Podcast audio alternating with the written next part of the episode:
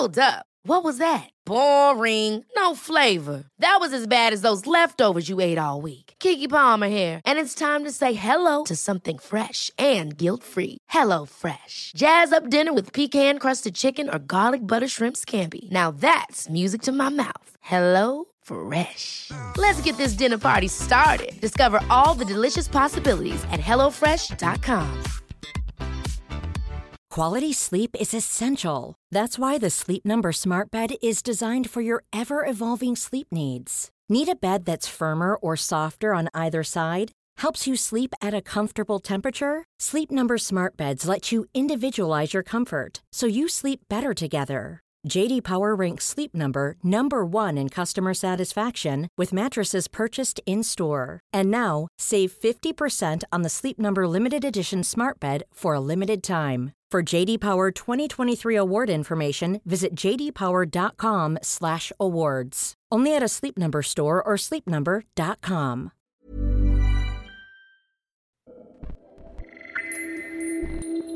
كل خلية بجسمي كانت ترجف حاسة إن أنا عايزة أخرج من جسمي تجارب وحكايات عن الجسد والذات وما بينهما هنا شبكة Kerning Cultures تستمعون لبرنامج جسدي.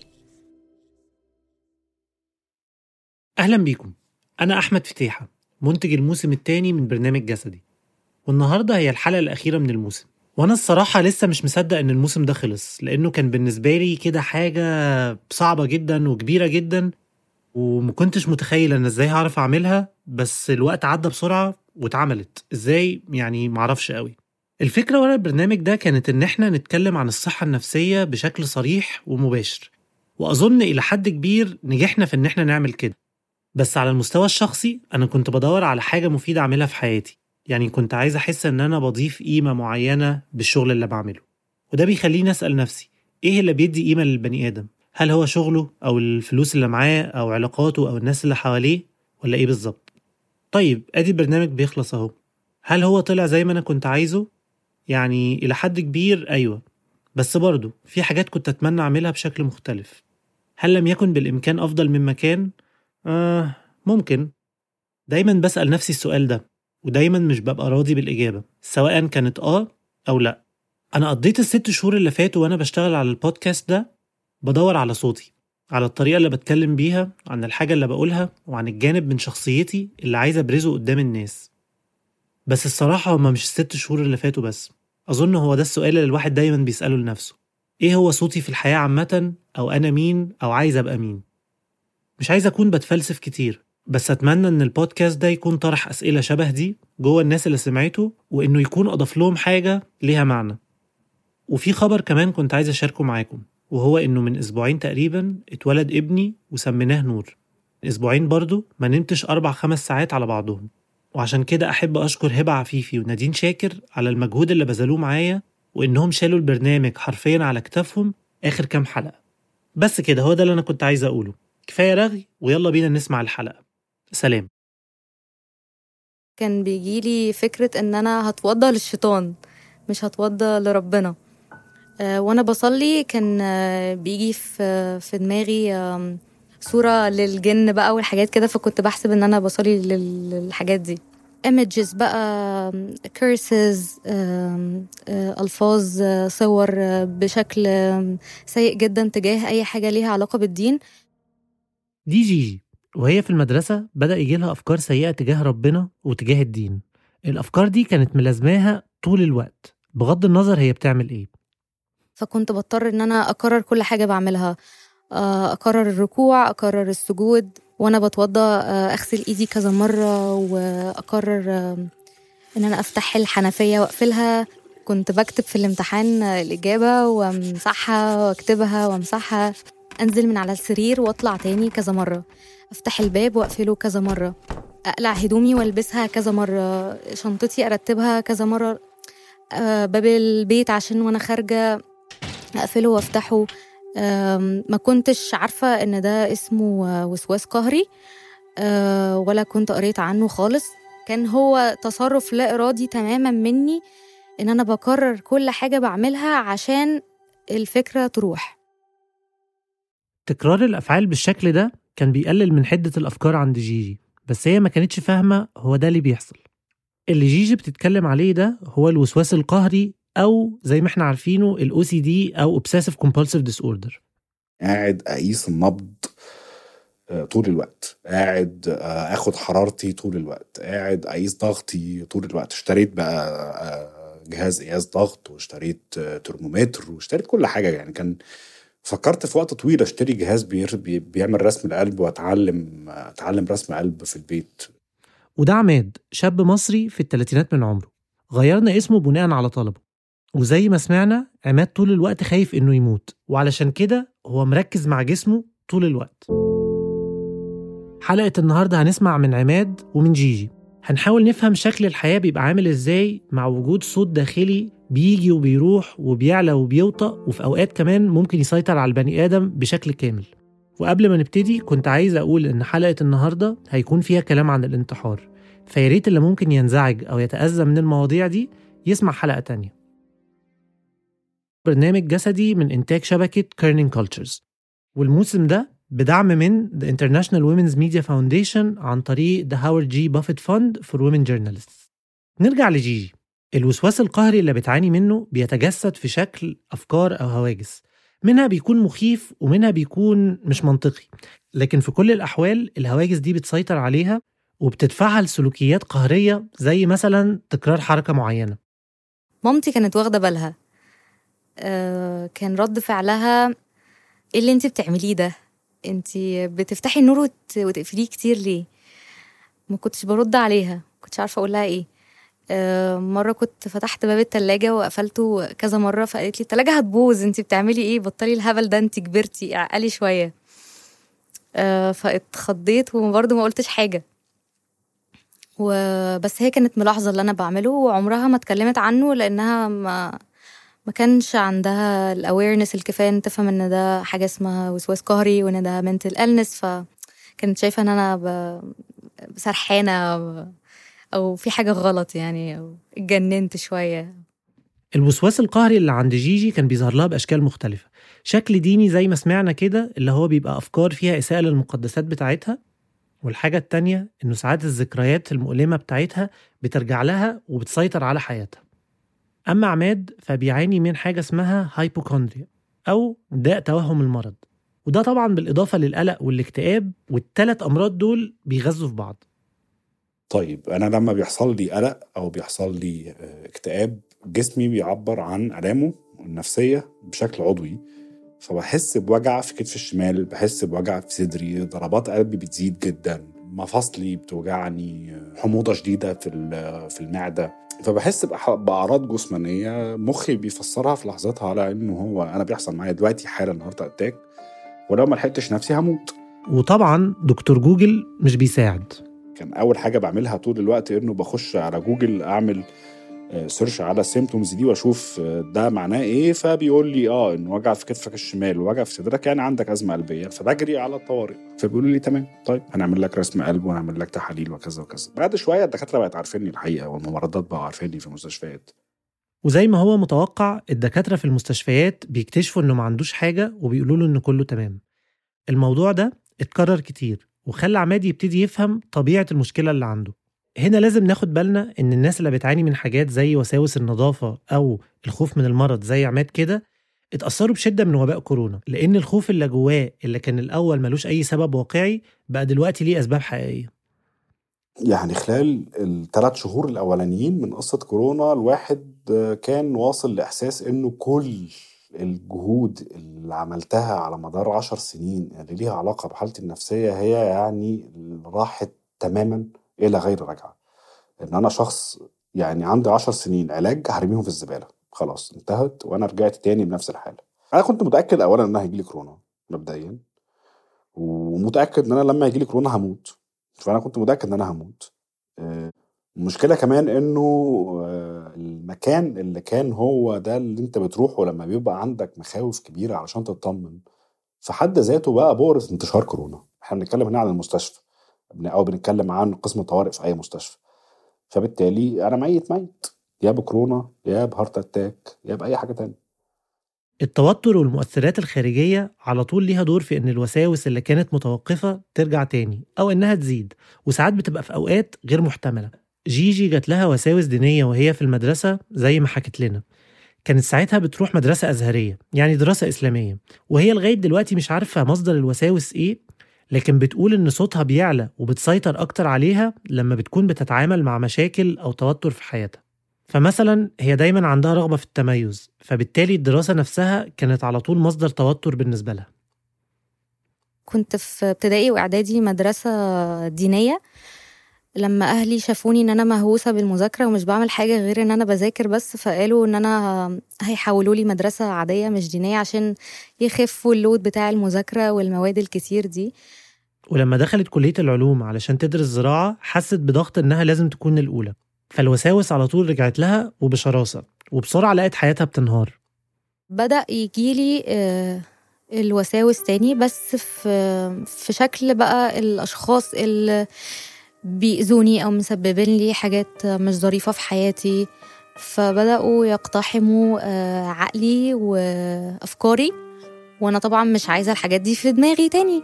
فبدأت برضو أكرر نفس الحاجات أعمل نفس اللي أنا كنت بعمله زمان ياخد مني الحاجات البسيطة اللي ما بتاخدش وقت بدأت تاخد وقت كتير. القلق زاد جدا I collapsed تماما ومن هنا بدأت آه، إن أنا يجيلي بقى الأفكار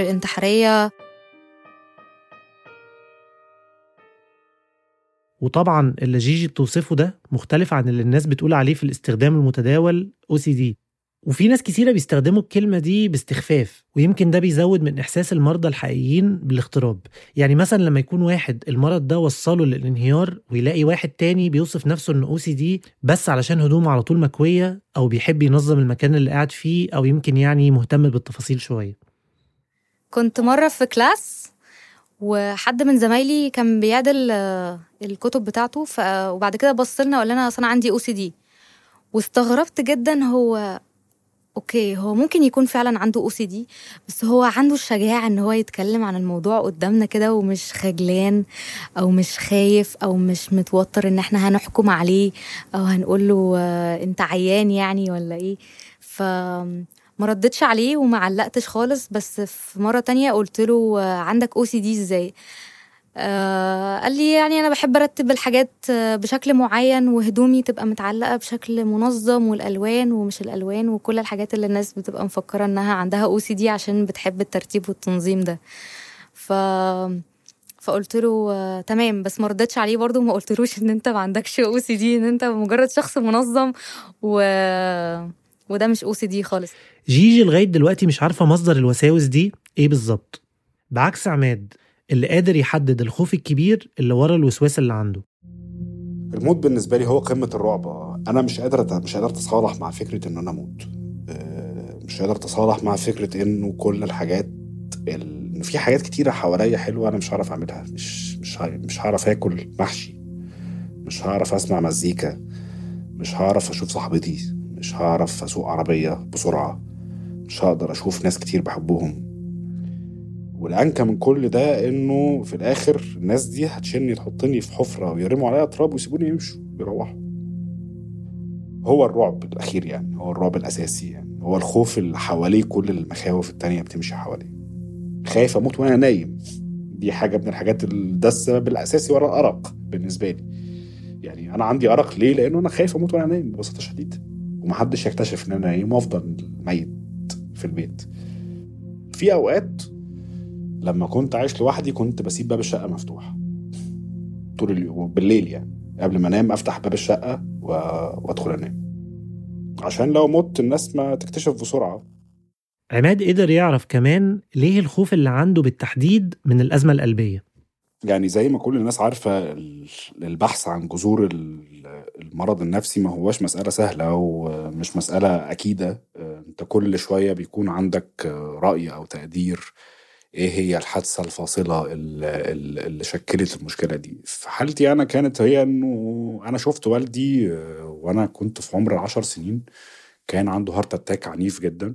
وأنا أعتقد حتى الآن إنه هو دي يعني هي دي الحادثة الأساسية اللي شكلت الموضوع. لأنه آه، مش صدفة إنه أنا مخاوفي طول الوقت ليها علاقة بالقلب. كنت عنده في كنت في بيت آه، العيلة يعني هو العيادة بتاعته في بيت العيلة. والحقيقة إن أنا حسيت إنه في حاجة ه- هتحصل. ودي حاجة من الحاجات التانية المرتبطة بمخاوفي هي إنه لما بفكر في حاجة سيناريو سيء آه، بخاف يتكرر. هو شخص آه، بنيانه الجسدي قوي وعنده كده عنده هيبة يعني ما. كل ده ما كانش موجود يعني كان موجود شخص متألم جدا جدا جدا وضعيف وقريب من الموت يعني. ف آه ف... ففاكر كويس اليوم وفاكر مشاعري وفاكر فاكر اللي حصل يعني فيه. المرض النفسي ساعات بيبقى عامل كده زي الاحتلال وبالنسبة لعماد أكتر حاجة اتأثرت كانت علاقاته. يعني الدكتور كان عنده تعبير إنه أنت عينيك بتتقلب لجوه تبقى شايف بس جواك ومراقب, عندك رادار شغال على دقات قلبك وعلى صوت نفسك وعلى لون عينيك وعلى لون آه، جلدك وعلى كذا كذا كذا. في الوقت ده الحقيقة إنه الواحد بيكون في قمة الأنانية. مشاكل الطرف الآخر مشاكل شريكك في الحياة أنت مش شايفها. شريكك في الحياة نفسه أنت مش شايفه. يعني مش شايفه ومش شايف مشاكله مش شايف حتى الحاجات اللي هو محتاجك فيها تكون هي عند الدكتور بتعمل حاجة سيريس بتعمل حاجة لأن هي عندها مشكلة فعلا I'm Sandra, and I'm just the professional your small business was looking for. But you didn't hire me because you didn't use LinkedIn jobs. LinkedIn has professionals you can't find anywhere else, including those who aren't actively looking for a new job but might be open to the perfect role, like me. In a given month, over 70% of LinkedIn users don't visit other leading job sites. So if you're not looking on LinkedIn, you'll miss out on great candidates like Sandra. Start hiring professionals like a professional. Post your free job on linkedin.com/people today. Hold up. What was that? Boring. No flavor. That was as bad as those leftovers you ate all week. Kiki Palmer here, and it's time to say hello to something fresh and guilt-free. Hello Fresh. Jazz up dinner with pecan-crusted chicken or garlic butter shrimp scampi. Now that's music to my mouth. Hello Fresh. Let's get this dinner party started. Discover all the delicious possibilities at hellofresh.com.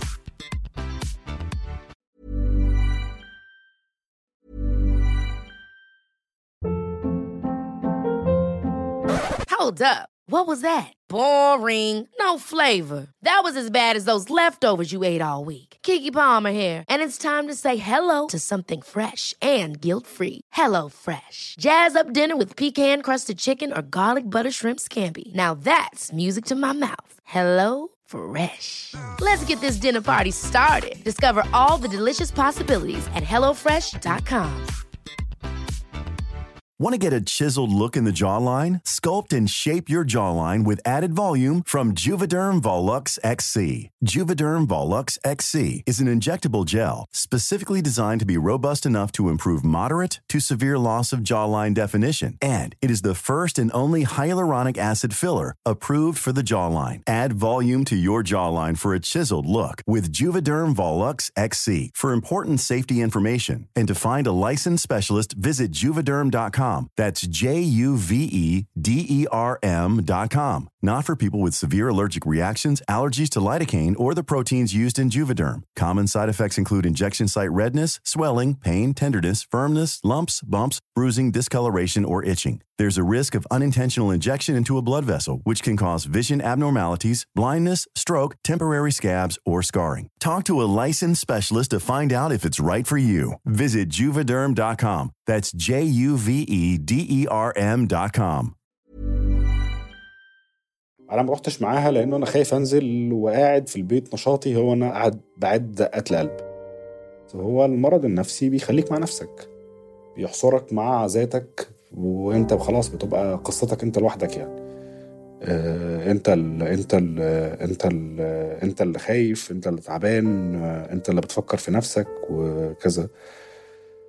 آه، على الرغم من كده هو كان حظي برضو كويس انه شريكتي في وقتها آه، اللي عانت من كل الإهمال ده هي اللي ضغط الحقيقة علشان أروح أتعالج. هي اللي قالت لي أنت عيان ومحتاج حد يساعدك.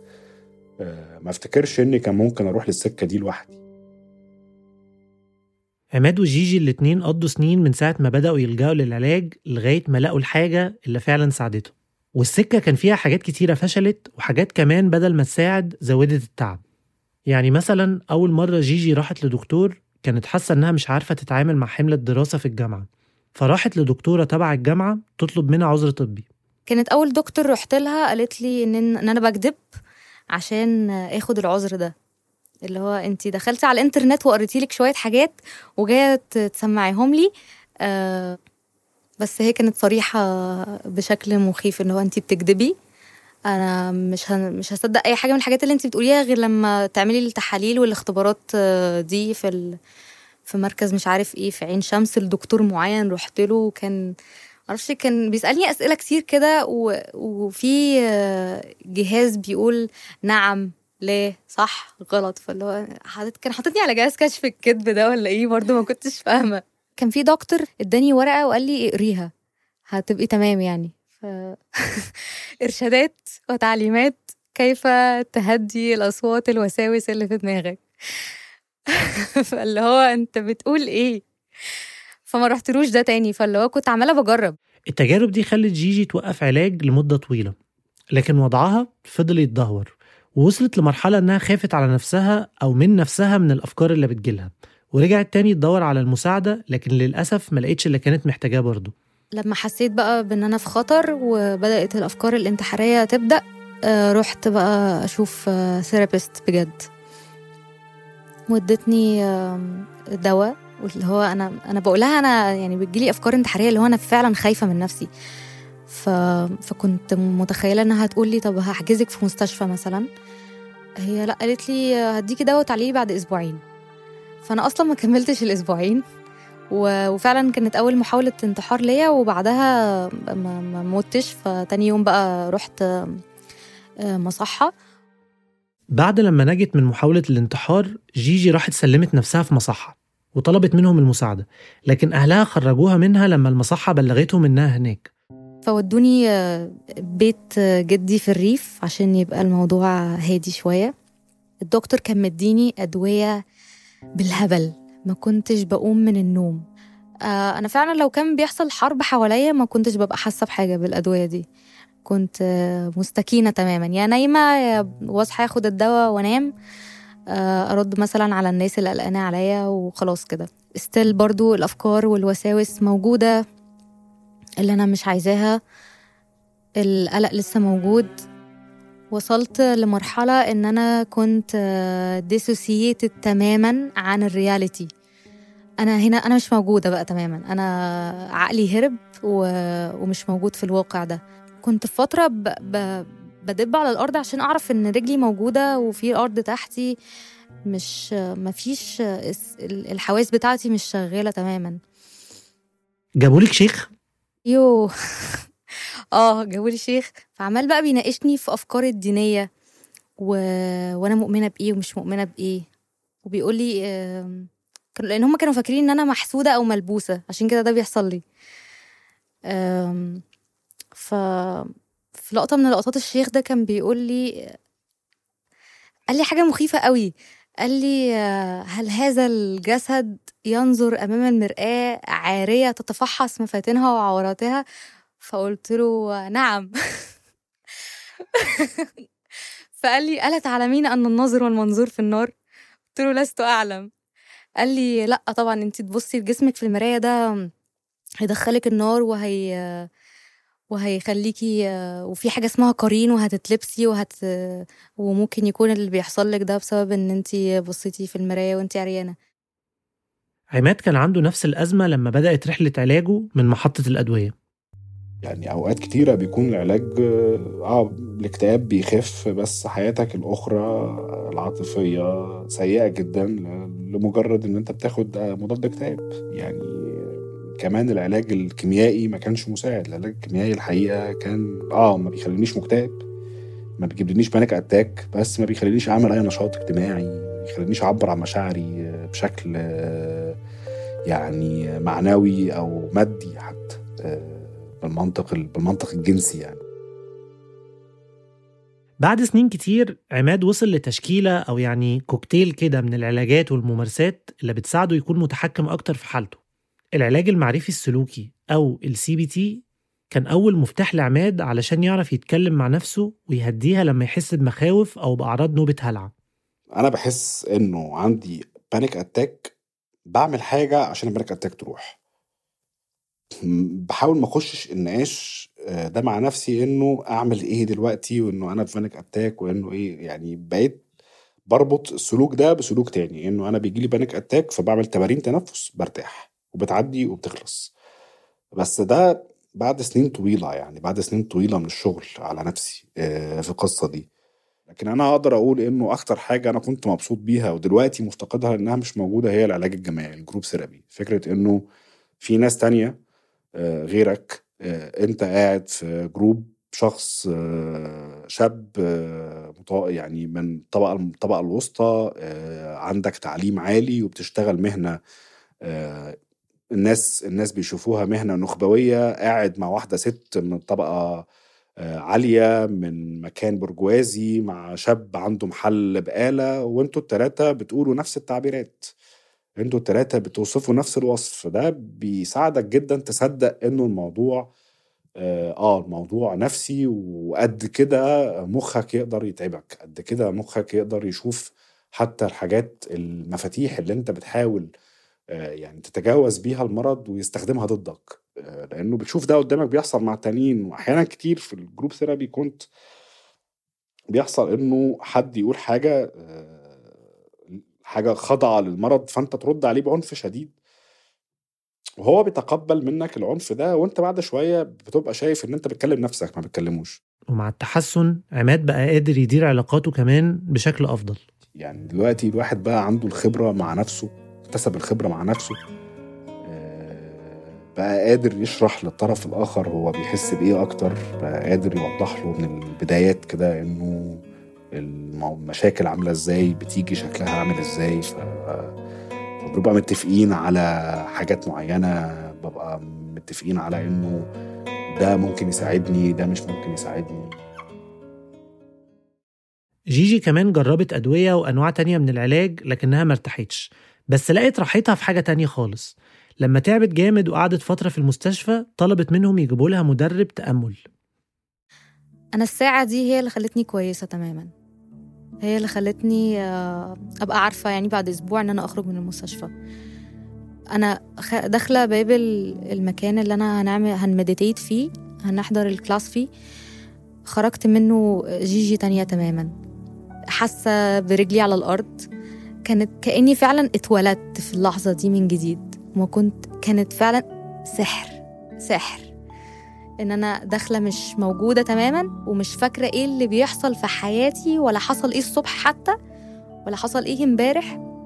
وأنا هنا بقالي قد إيه والنهاردة كان يوم إيه.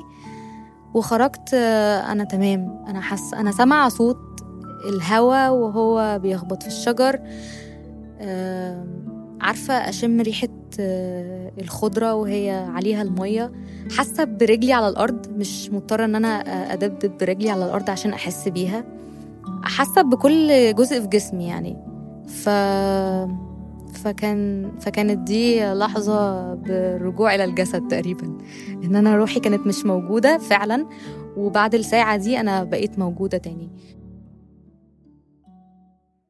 طيب هو يعني الزرع وكده بيساعدك إنك تتعاملي مع الموضوع؟ يعني قولي لي كده أنت علاقتك بالزرع عاملة إزاي؟ في connection يعني. أنا بتكلم مع الزرع. يعني آه، لو مش هتكلم مع البني آدمين في الحاجات اللي عندي هتكلم مع الزرع. فبيخليني أبقى grounded إن أنا أقعد على الأرض آه، جسمي لامس الأرض والزرع. بيخلي ال senses بتاعتي كلها شغالة. ففي ما بينا connection بشكل من الأشكال يعني. الطبيعة بتساعد بشكل كبير. أنا ما كنتش متخيلاه ولا مصدقاه يعني. بس عماد وجيجي بيقولوا إن التحسن اللي هم فيه ده جه جزئيا بسبب إنهم فهموا وتقبلوا مرضهم وتخلوا عن فكرة الشفاء التام أو المعجزة اللي هتيجي فجأة وهتغير كل حاجة. في حاجة في الخلفية مهمة وموجودة أنا تقديري إنها حاجة أساسية جدا هي إنه أنا عندي قناعة آه واعية إنه أنا مش هخف في يوم من الأيام. أنا مش هيبطل يجي لي panic attacks ومش هيبطل ومش هبطل يجي لي اكتئاب. أنا هيفضل عندي اكتئاب وهيفضل يجي لي panic attacks بس هي الفكرة في إنه هعرف أتعامل معاهم. هشوف إن هي مجرد wave هتخلص وزي ما خلصت هترجع تشتغل تاني وتخلص تاني وهكذا. والحاجة الأخيرة إنه محدش بيموت من panic attack سواء العلاج ده بالدواء أو بالكلام أو بالرسم أو بالتنفس أو باليوجا أو بالرقص أو بالتلوين أو بأي شكل من أشكال العلاج الكتيرة والعديدة اللي الواحد بقى بيتعرف عليها مؤخرا. يعني مش هعمل حاجة سحرية وبعدها خلاص هبقى بني آدم تمام- وما عنديش مشاكل مع نفسي ومع أفكاري ومع جسمي ومع كذا. بس في حاجة هفضل أعملها طول حياتي هفضل بحافظ عليها طول حياتي علشان أقدر آه، أتعايش بشكل جيد من غير ما يعني أفسد حياتي ولا حياة الآخرين. مش هعرف نفسي كشخص هايبوكوندرياك ده ما بيختص... ده ما بيختصرش هويتي. بس هو جزء من شخصيتي آه، موجود والجزء ده هيفضل موجود معايا طول ما أنا عايش. هو تقريبا أنا كنت بتجاهل الأصوات وكنت بحاول أسكتها ما كنتش بحاول أقبلها وأحتويها و... و... وأقول لها تمام أنت مقبولة. فكنت بحاول أسكتها وأقول لها أنت مش موجودة أنت مش حقيقية. أم، فإن أنا بكبتها تقريبا هو اللي خلاني أوصل لمرحلة من إن أنا مش موجودة. هو أنا وصفي للحالة دي إن فعلا مخي هرب من الواقع إن هو بيحصل حاجة وأنا بكدبها مش قبلاها ولا عارفة أحتويها. أنا كنت فاكرة فعلا في معجزة حصلت لي عشان كده كنت كويسة لمدة شهور وكانت بداية 2020 كويسة جدا فقلت ده يعني أنا أنا بقيت كويسة وخلاص. لو هنتكلم على ال- الوساوس فهي موجودة على طول. لو النهاردة صوتها مش عالي بكرة ممكن يكون صوتها عالي أنا مش ضمناها. فأنا لازم أعرف أتعامل معاها إزاي صح بقى.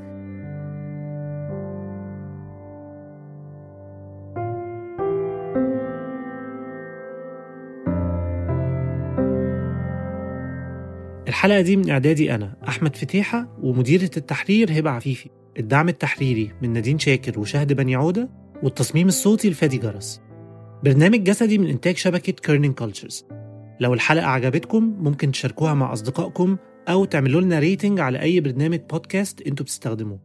يلا أشوفكم على خير. مع السلامة.